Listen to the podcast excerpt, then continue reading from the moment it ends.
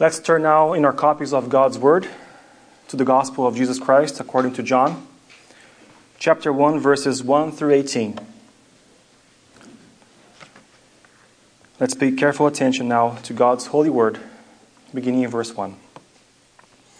In the beginning was the Word, and the Word was with God, and the Word was God. He was in the beginning with God. All things were made through him, and without him nothing made that was made. In him was life, and the life was the light of man. And the light shines in the darkness, and the darkness did not comprehend it. There was a man sent from God whose name was John. This man came for a witness, to bear witness of the light, that all through him might believe. He was not that light, but was sent to bear witness of that light. That was the true light which gives light to every man coming into the world. He was in the world, and the world was made through him, and the world did not know him. He came to his own, and his own did not receive him. But as many as received him, to them he gave them right to become children of God, to those who believe in his name, who were, who were born not of blood, nor of the will of the flesh, nor of the will of man, but of God. And the Word became flesh and dwelt among us, and we beheld his glory, the glory as the only begotten of the Father, full of grace and truth. John bore witness of him and cried out, saying, This was he of whom I said, He who comes after me is preferred before me, for he was before me. And of his fullness we have all received, and grace for grace. For the law was given through Moses, but grace and truth came through Jesus Christ. No one has seen God at any time. The only begotten Son, who is in the bosom of the Father, he has declared him. May the Lord bless the reading and preaching of his word to us today. Amen. In this opening prologue of the Gospel of John, our Lord Jesus Christ is presented to us as the Word, the eternal Word of God.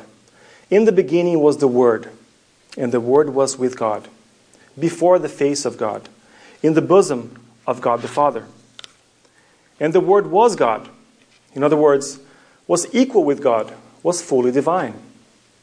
What God the Father was, the Word was, one and the same in nature, yet distinct persons fellowshipping with one another. He was in the beginning with God. So, from all eternity, we're told here something about the inner reality of the Trinity, of the triune God, the Father and the Son. And of course, we know from other scriptures the Holy Spirit. But this word, we're told in verse 14, became flesh. In history, in the fullness of time, God sent forth His Son, born of a woman, made under the law, the Word, the eternal Word of God, the eternal Son of God, by whom the Father created everything that was made. This Son of God became flesh, the incarnation of the Son of God. 2,000 years ago, Jesus of Nazareth, fully God, fully man. And he dwelt among us, and we beheld his glory, John says. We were eyewitnesses of his glory, of his majesty, the glory that shined through his words, his teachings, his miracles. Even when he shone like the sun in the Mount of Transfiguration, he says, We've witnessed his glory in all these and more ways. And we're told in verse 16, of his fullness we have all received, and grace for grace. So God sent forth his Son as the mediator between God and man, as the channel, the conduit by which the infinite supply of grace and truth possessed by the triune God can flow to mankind. He's full of grace and truth. He's not just the conduit or the channel, He is the divine fountain of grace, and He's full of grace and truth. And it's of His fullness that we have received. We've received this grace, grace for grace. Christ is the fountain of grace. There are indeed many ways in which we receive grace through Him. Now, verse 17 gives us the contrast that really sets the stage for our consideration today. For the law was given through Moses, but grace and truth came through Jesus Christ. Now we know that the law of God is gracious. God uses it as an instrument of His grace. He uses it to convert and restore the soul. It's the sword of the Spirit, which is the Word of God. So we're not doubting the gracious nature of the Old Testament here. But it is the grace of Jesus Christ that gives the power to the Word of God, to the law of God, to convict us, to sanctify us. It's the grace of Jesus Christ. But today we're going to be looking at the other side of the equation, the other half of this couplet truth. John says that Jesus Christ is full of truth, and of his fullness of truth, not just grace, but of his fullness of truth, we have all received. And it's important that in terms of understanding this word truth, that we recognize it in the context of this contrast. The law was given through Moses, but truth came through Jesus Christ. The law was given through Moses, but truth came through Jesus Christ. Now, in what sense is the word truth being used here? The word grace is a word that John does not use very frequently. Other than this passage, which he uses it twice in the same verse, you really don't see John using this word at all, other than a couple of benedictions and blessings in his letters. But the word truth is one of John's favorite words. This is one of the words that the Holy Spirit steered him up to use on a very frequent basis throughout the Gospel of John, the epistles of John, even in the book of Revelation. So it's a word that we have many ways of trying to understand what he's saying here, and particularly in the context of John's Gospel. But we know that it's unlikely that truth here is simply referring to something being true as opposed to being false. Because the law of Moses was true in that sense.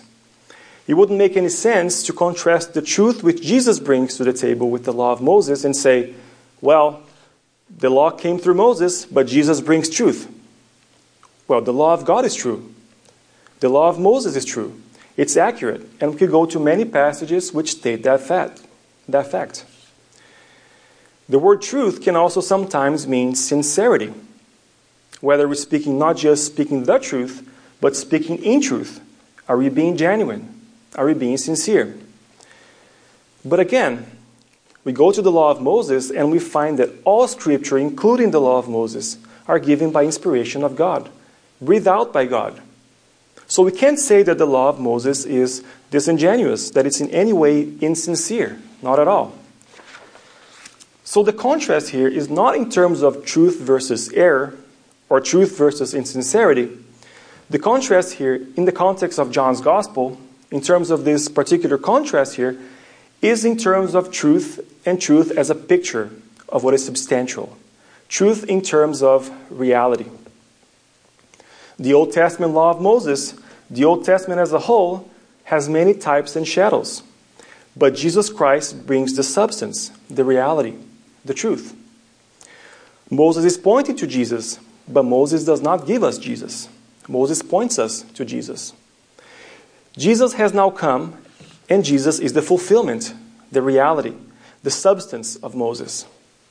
When you think of a shadow, you might see the shadow coming around the corner before you see the person who's casting the shadow. Moses, in terms of the many historical events and accounts which point forward to Christ, in terms of various people like Moses and like Abraham and so on, people that are looking ahead, pointing ahead, events in their lives, individuals that are recorded. The historical sections of the law of Moses are a shadow. And then Christ has arrived, the fulfillment, the lion of the tribe of Judah, the prophet greater than Moses. In addition, the ceremonial law, as we'll see, I'll give some examples in a moment. The ceremonial law is like a shadow, casting that shadow around the corner. But now Jesus has come. The shadow catches our interest. Oh, there's someone coming. We see the shadow. But then the person comes into view and we forget the shadow. And we look into the face of the person who's come around the corner. The law was given through Moses and its historical events and accounts, which are true and accurate. But they're shadowing, they're foreshadowing Christ, as are the ceremonial laws. And this is a favorite topic of John in his, in his gospel, bringing out these connections. We see in verse 14 that the Word became flesh and dwelt among us. The word dwelt there could be translated tabernacled among us. He pitched his tent among us. And that's pointing us, of course, to the tabernacle. That God's presence dwelled in the midst of his people in the wilderness, in the tabernacle, in the holy place, in the Holy of Holies. The tabernacle was the house, the dwelling of God in the midst of his people. And Christ is the fullness of the Godhead, dwelling bodily. He pitched his tent among us. He came and dwelt here with us on this planet, walking this earth, breathing its air and interacting with its inhabitants. He came as a human being and dwelt among us, tabernacled among us. He is the true tabernacle. Chapter 3, he speaks of the temple of his body that will be destroyed and then rebuilt in three days through the resurrection. He is the true temple. We're told in John's Gospel through John the Baptist that Jesus is the Lamb of God who takes away the sin of the world. He is the fulfillment of the Passover lamb and of the Day of Atonement and all these things. We're told in chapter 1 at the end that he is the fulfillment of Jacob's ladder, the stairway to heaven, that angels ascend and descend upon the Son of Man. He is the fulfillment of the serpent on the pole that was lifted up on the wilderness, John chapter 3 and we're to look to him to be healed and saved from our sins. John the Baptist again speaks of Christ as the bridegroom. John says, I'm just a friend of the bridegroom, but Christ is the bridegroom, and the church must follow him. And John says, I must decrease so that Christ can increase. He is the bridegroom. He is the good shepherd, a picture throughout the entire Old Testament, whether it's David as the shepherd whether it's all these passages about Jehovah as the shepherd of his people, Jesus is the fulfillment, the good shepherd. Moses was a shepherd, by the way. Jesus is the good shepherd who lays down his life for the sheep. He's the great high priest, John, John 17, offering up his intercession for his people. The high priestly prayer. He is the fulfillment of the Aaronic priesthood. The priesthood according to Melchizedek, Psalm 110, a priest forever, after the order of Melchizedek. He is the king of the Jews, emphasized very strongly in John's gospel that that was the placard that was put above the cross. Jesus of Nazareth, the king of the Jews. He is the messianic Davidic king. Even when Jesus is stabbed on his side by the Roman soldier by his spear, he says, Blood and water flowed, showing that Christ is the fountain that God has opened up for uncleanness. And that was the Old Testament ceremonial system of cleansing. There was blood for the atoning sacrifice that was sprinkled, and there was water, blood and water, the cleansing which Christ brings. So much could be said, even to, with, with respect to that one phrase, the blood and the water, and the water and the blood, which John deals with in one of his epistles. So, John's gospel is showing us that the law was given through Moses and it records for us many events and historical figures, and it records for us many ceremonial laws and statutes, but Christ, the substance, the reality, the truth has come. And in particular, John is explicit in using this language of that which is true. And he does it at least three times. He says that in chapter 1 that Jesus is the true light. The true light. He says that Jesus in chapter 6 is the true bread from heaven, the true manna.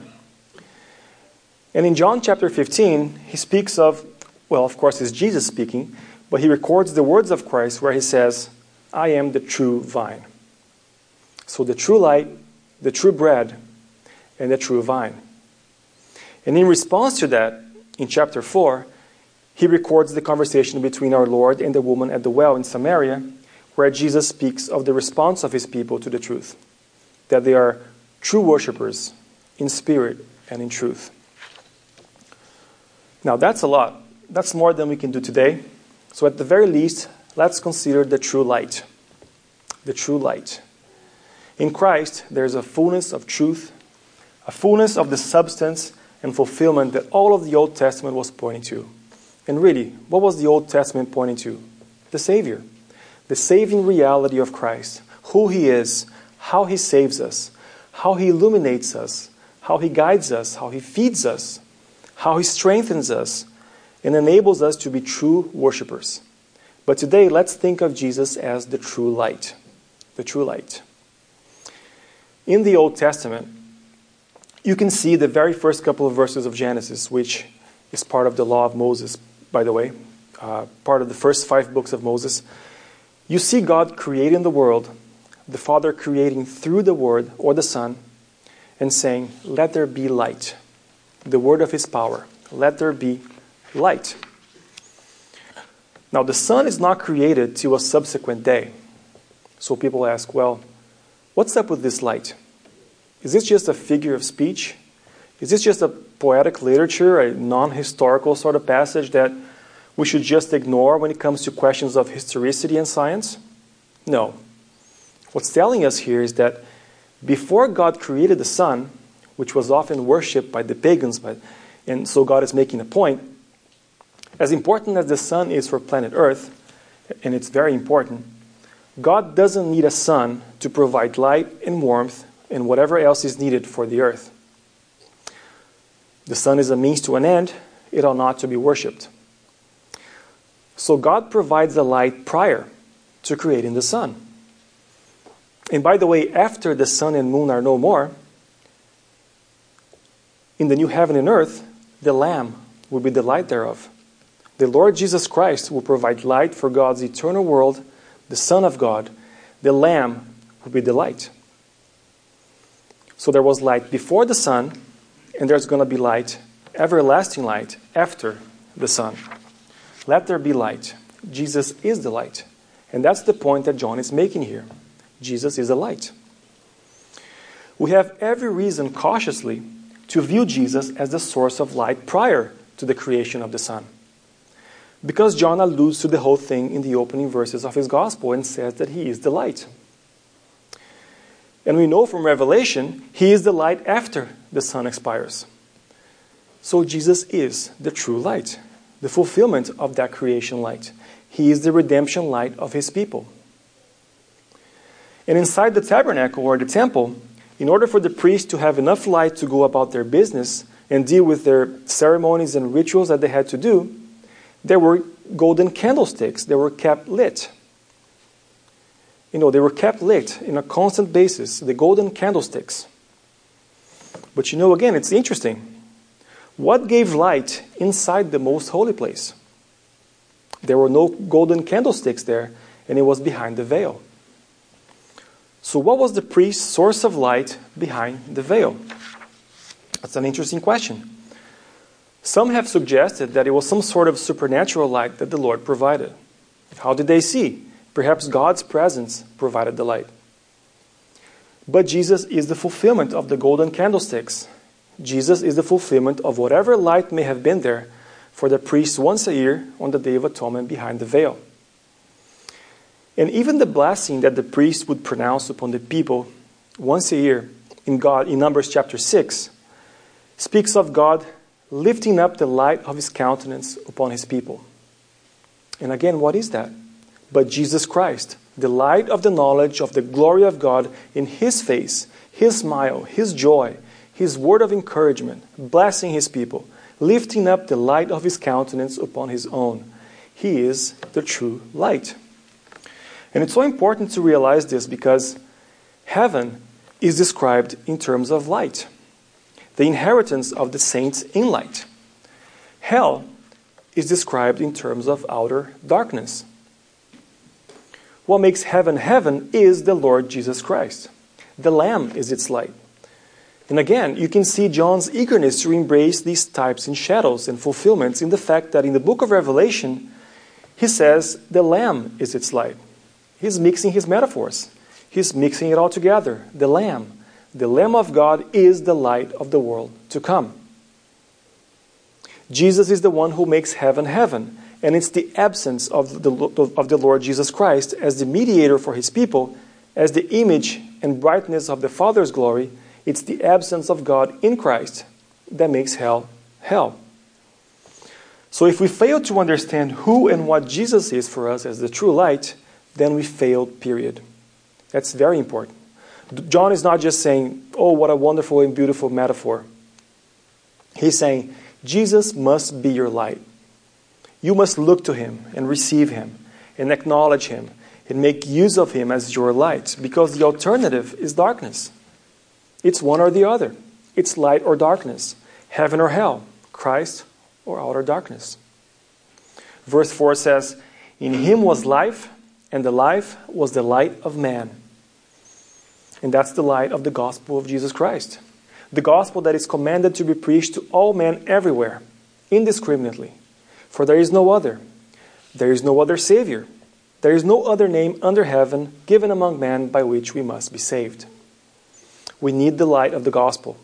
The Lamb is the light. We need the light of Jesus Christ who reveals God. He reveals who God is. Jesus has come to shine light upon the nature and character of God. He says, If you've seen me, you've seen the Father. No one has seen God, but the Son of God in the bosom of the Father has declared him. The light of the knowledge of the glory of God in the face of Jesus Christ. Jesus is the brightness of the Father's glory. When we see him, we see who God is, and who in particular the Father is. When you see Jesus rebuking his disciples, you see the holiness of God. When you see his tender compassion toward them, even at those times, you see the tender compassion of God. When you see Jesus saying, Father, forgive them, for they know not what they do, you're looking upon the character of a gracious and merciful God. When you see Jesus touch the leper, the unclean man that everyone was afraid, Jesus touches the leper and heals him. You're seeing a window into the heart of Jesus' Heavenly Father, of your Heavenly Father, dear believer. You're seeing the compassion, the initiative, the love. And when you see the wrath of the Lamb, you see the wrath of the Almighty God. Jesus reveals who God is. And if we are to know God, this is eternal life, to know God. John chapter 17, that's what eternal life is. It's to have the light of the knowledge of who God is and Jesus Christ, whom He has sent. Well, why did He send Him? So that we would know Him. So we need to be poring over the Gospels. We need to be thinking about Him while we're singing the Psalms. And we need to see God's glory in the face of Jesus Christ. Moreover, as the true light, Jesus exposes sin.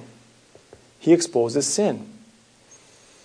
As, as John elsewhere says, he has eye as a flame of fire, X ray vision, and he exposes our sin. Chapter 1, verse 5 The light shines in the darkness, and the darkness did not comprehend it. That word comprehend can be rendered in different ways. To comprehend something means to completely surround it comprehensively.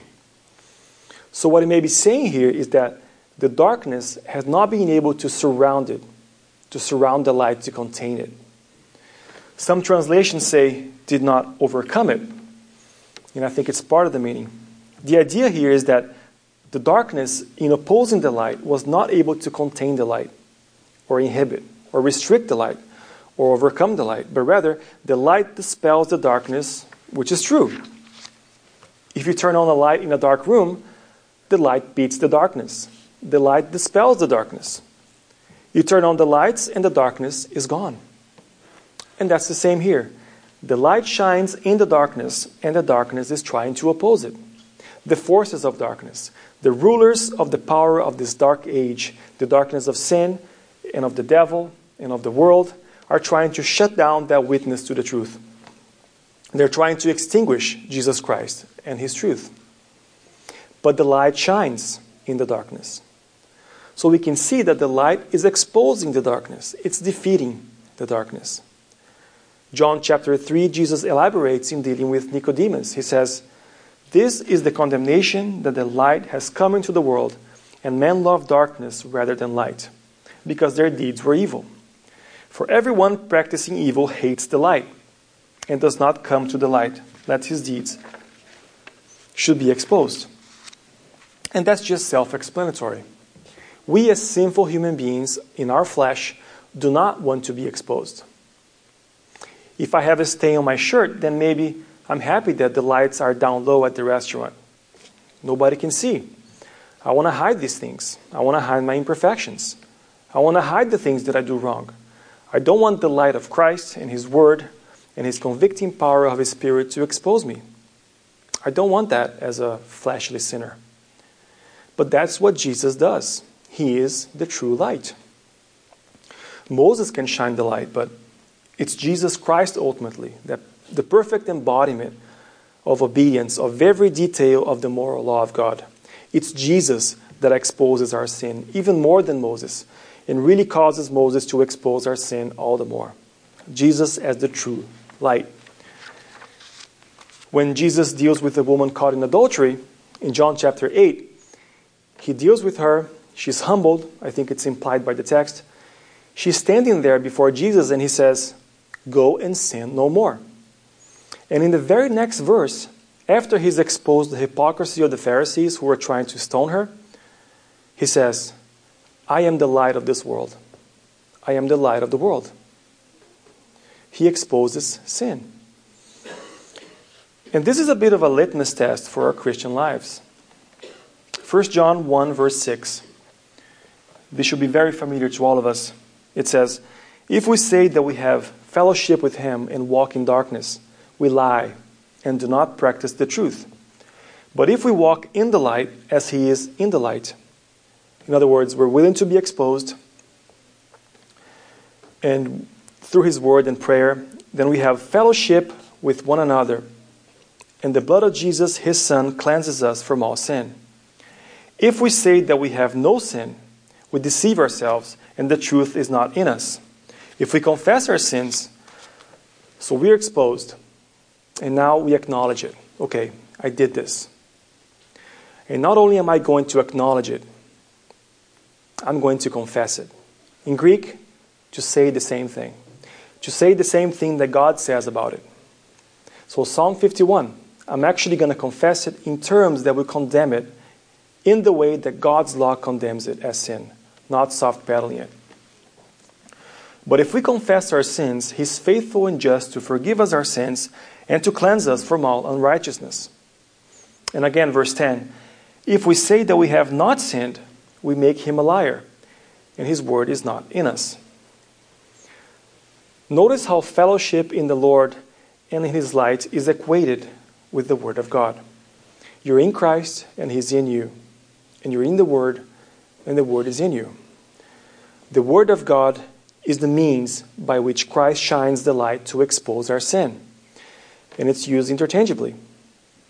But if we say that we haven't sinned, if we try to cover our, our sin, then we actually are making him a liar when he's exposing it and condemning it, and we're refusing to acknowledge and confess.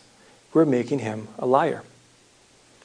So we need to ask the Lord, pray over 1 John 1, and ask the Lord to humble us and to shine the light it's time for me and it's time for you to examine ourselves and to be charitable towards others and strict towards ourselves. And this is who and what Jesus is as the true light. Well, lastly, as the true light, Jesus restores our joy. He restores our joy. We talked about the light of his countenance as part of the Aaronic and Mosaic blessing upon the people in the Old Testament. God revealed that through Moses. God administered that through Aaron and the high priesthood. But the true light of his countenance, the fulfillment, the substance, the reality has come in the Lord Jesus Christ. It's Jesus who ultimately gives us fullness of joy. Psalm 97, verse 11 Light is sown for the righteous, and gladness for the upright in heart. Light and gladness are intimately connected throughout the scriptures.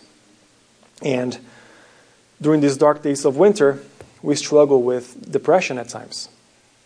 We struggle with, for some of us, just getting up in the morning or going about our business.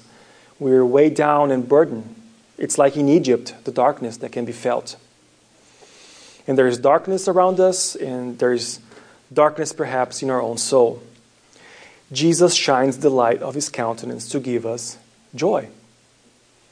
You can see this in Psalm 4.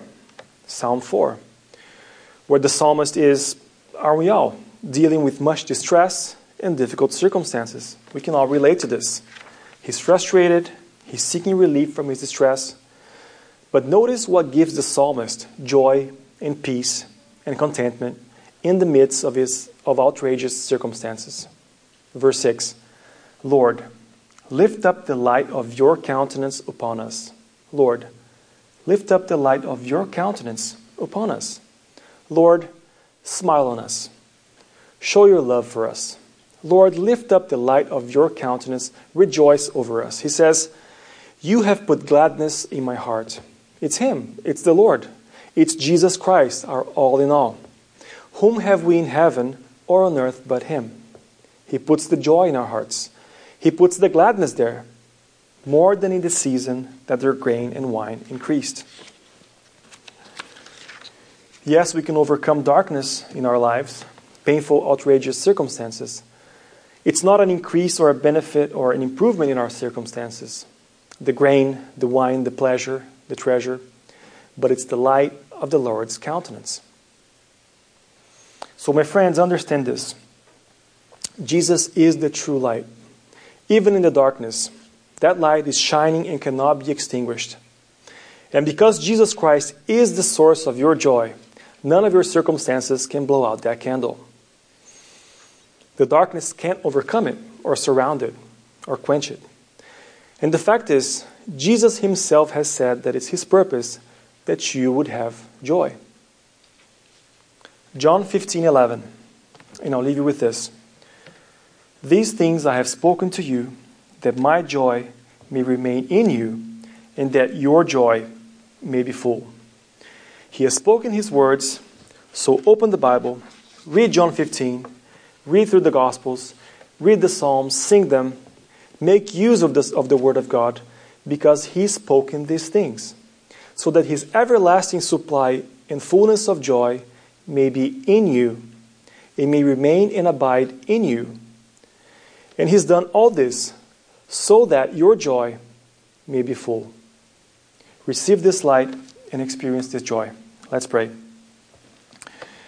Gracious Heavenly Father, you have given us an indescribable gift.